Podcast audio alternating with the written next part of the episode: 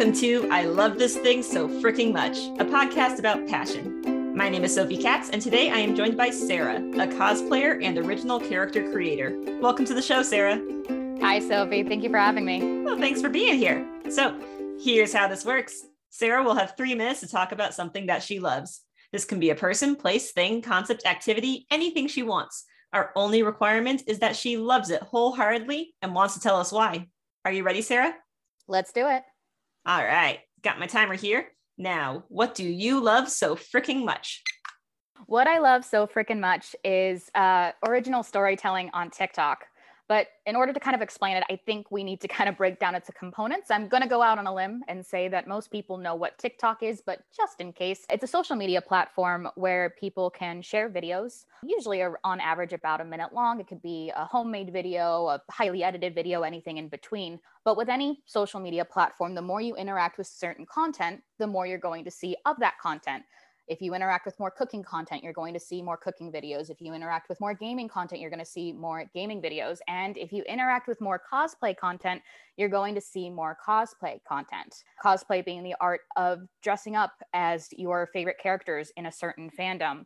And there is a subcategory of that called an original character, where you can dress up as a character of your own creation from a certain fandom, or even one just of your own creation that doesn't necessarily have to go with a story.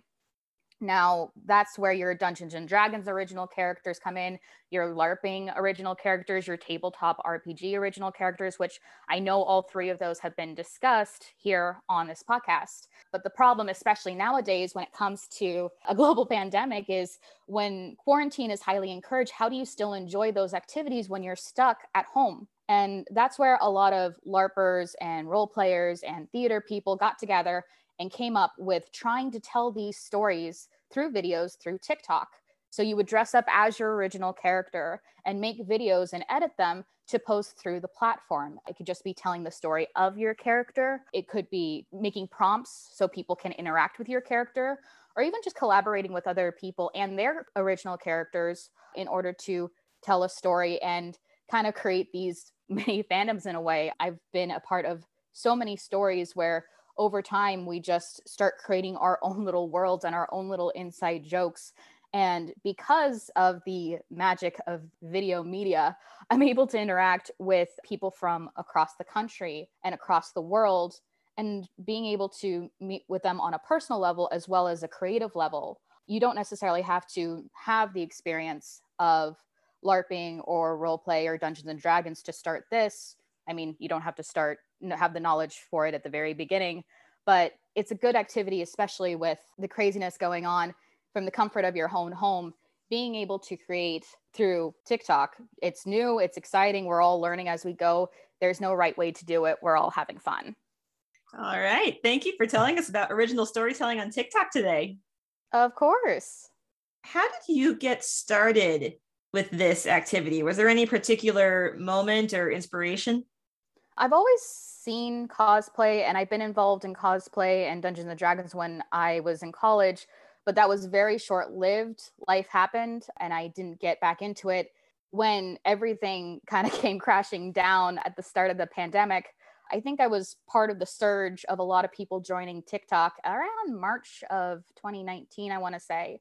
And I was thinking, oh, that's a perfect opportunity because I saw a lot of cosplayers posting their cosplays on TikTok that maybe I can get involved in it again. Mm-hmm. And that's when I stumbled upon my first original storytelling experience. I saw people interacting on a certain story about a uh, basically an apocalyptic version of fairy tales and i thought that was so cool but i was too scared to join because they were in the middle of the story i didn't want to interrupt but that's when i came across my first tag that i interacted with and i thought you know what why not so i found something from my closet i ended up filming in my closet with no fancy effects or lights or anything like that. And they've kept me here ever since. What was the story that you interacted with or the, the prompt that you interacted with at first? So the story is called Element Allies. It was created by Frickle Frackle Marco, and it is an environmentalist tag that focuses on basically elementals or uh, element spirits fighting back and trying to redeem the planet from humans who have affected it through pollution, global warming, trash, and all of that stuff. The character that I created was a air elemental. I'm still playing her to this day. It's been a little over a year. Mm-hmm. And she focuses on the autumn winds. And I went in, like I said, I didn't have any fancy costumes or makeup. I didn't have any fancy dresses. I thought that I was way underdressed when I started performing as her and presenting her to this story and telling her story through this world. But she became instantly loved. And actually, Frickle Frackle Marco duetted one of my videos and responded to one of my prompts. And that was when I realized, oh, this is this is actually happening. Something's going on here. So, like I said, I've been here ever since and I met some amazing creators along the way. It must have felt really amazing for this person whose work inspired you to create something came back to your thing and responded to it and was created something new with what you did. Exactly. I feel like a lot of people are nervous, especially when starting, because they don't have the experience or they don't have the knowledge. And I think that's how a lot of people feel about, say, Dungeons and Dragons and tabletop role plays and LARPing, because they think you have to have all of this knowledge and experience and materials to start. It's not necessary. I am so lucky to collaborate with people like a couple of geeks. I want to cosplay too, Fairwind Cosplay. All of them had had a lot of experience before, and they've been so patient and so kind, guiding me through the process. And now it's gotten to the point where other people are kind of turning to me for that advice as well. There's no right way to tell a story. And that's the biggest advice that I give to people. So being kind of that beacon for them is amazing because so many people before me were a beacon for me. Do you have any favorite stories you've been a part of or characters you've created on TikTok? One of my favorite characters that I'm doing right now is from the story called Stardust Smugglers that was founded by Ruka Samuels. That story is about pirates who smuggle and sell fantastic beings for money. And for that story, you can play one of the smugglers, you can play a fairy, you can play a fantastic being. I decided to play a human. okay. I play a librarian who is just off of one of the ports. And if you are familiar with role plays and things like that, I was kind of acting as an NPC where I just stood at that shop and would provide resources for people to move their stories along. So I did have a lot of prompts available where you could find a book or find a map or find a certain item, or you can even hide in the shop. But the reason I love her so much is because when I first introduced her, she didn't have anything. I had a very basic story for her, no backstory. I had a couple facts about her, that was about it.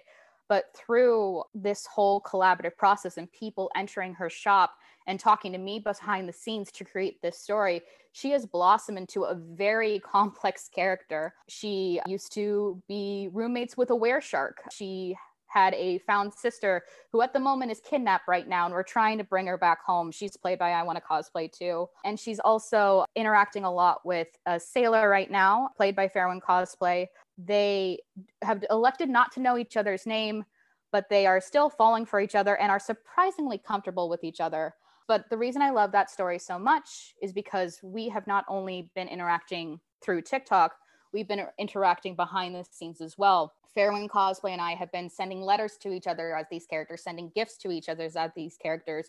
We're bringing that virtual storytelling into the real world as well and making it more dimensional that way. This story, it sounds like it's become a real friendship between you, not just a fictional thing. Absolutely. I think, especially with any sort of creative outlet, you grow a connection with the people that you work with because you are trusting them with a character that you care so much about. So, I have had the pleasure of meeting a lot of these people outside of the virtual world when everything was starting to slow down a little bit and we were all vaccinated, I had the ability to meet some of them at a Renaissance festival. And that was the best few days of my life because we just got to run around and have fun and geek out about our characters and geek out about things that we love with each other.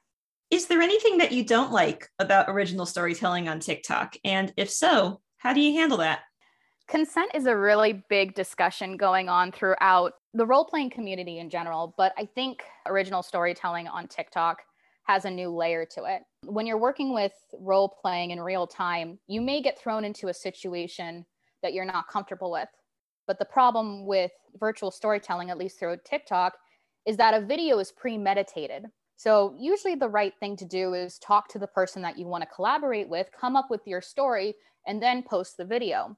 But what happens if somebody posts a video saying, Oh, by the way, I'm your character's sister, or by the way, I'm going to attack your character for no reason or by the way your character loves me. Hmm. yeah you didn't agree to it you didn't consent to this and now the person receiving the video is now in an uncomfortable position on how to handle that. The big thing is just communication is key. It's in the real world. Sophie you and i have known each other for a couple of years now but if i never met you before and went up to you and started talking to you like we've known each other since we were babies you probably will never want to talk to me again It'd be a little awkward, yeah. it's just a tiny bit um, it, the same goes with collaborative storytelling. Don't assume what the other character thinks of you. Just talk it out. Come up with something. And if they say no, that's fine. You can go to somebody else and have a different interaction. And that could be even better than the one that you thought of before. Sarah, thank you so much for telling us about something you love today. Thank you for having me, Sophie.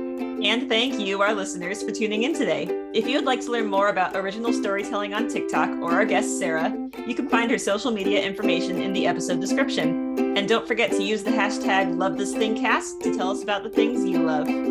I Love This Thing So Freaking Much is a production of Through the Window Media. This episode was directed and edited by Sophie A. Katz.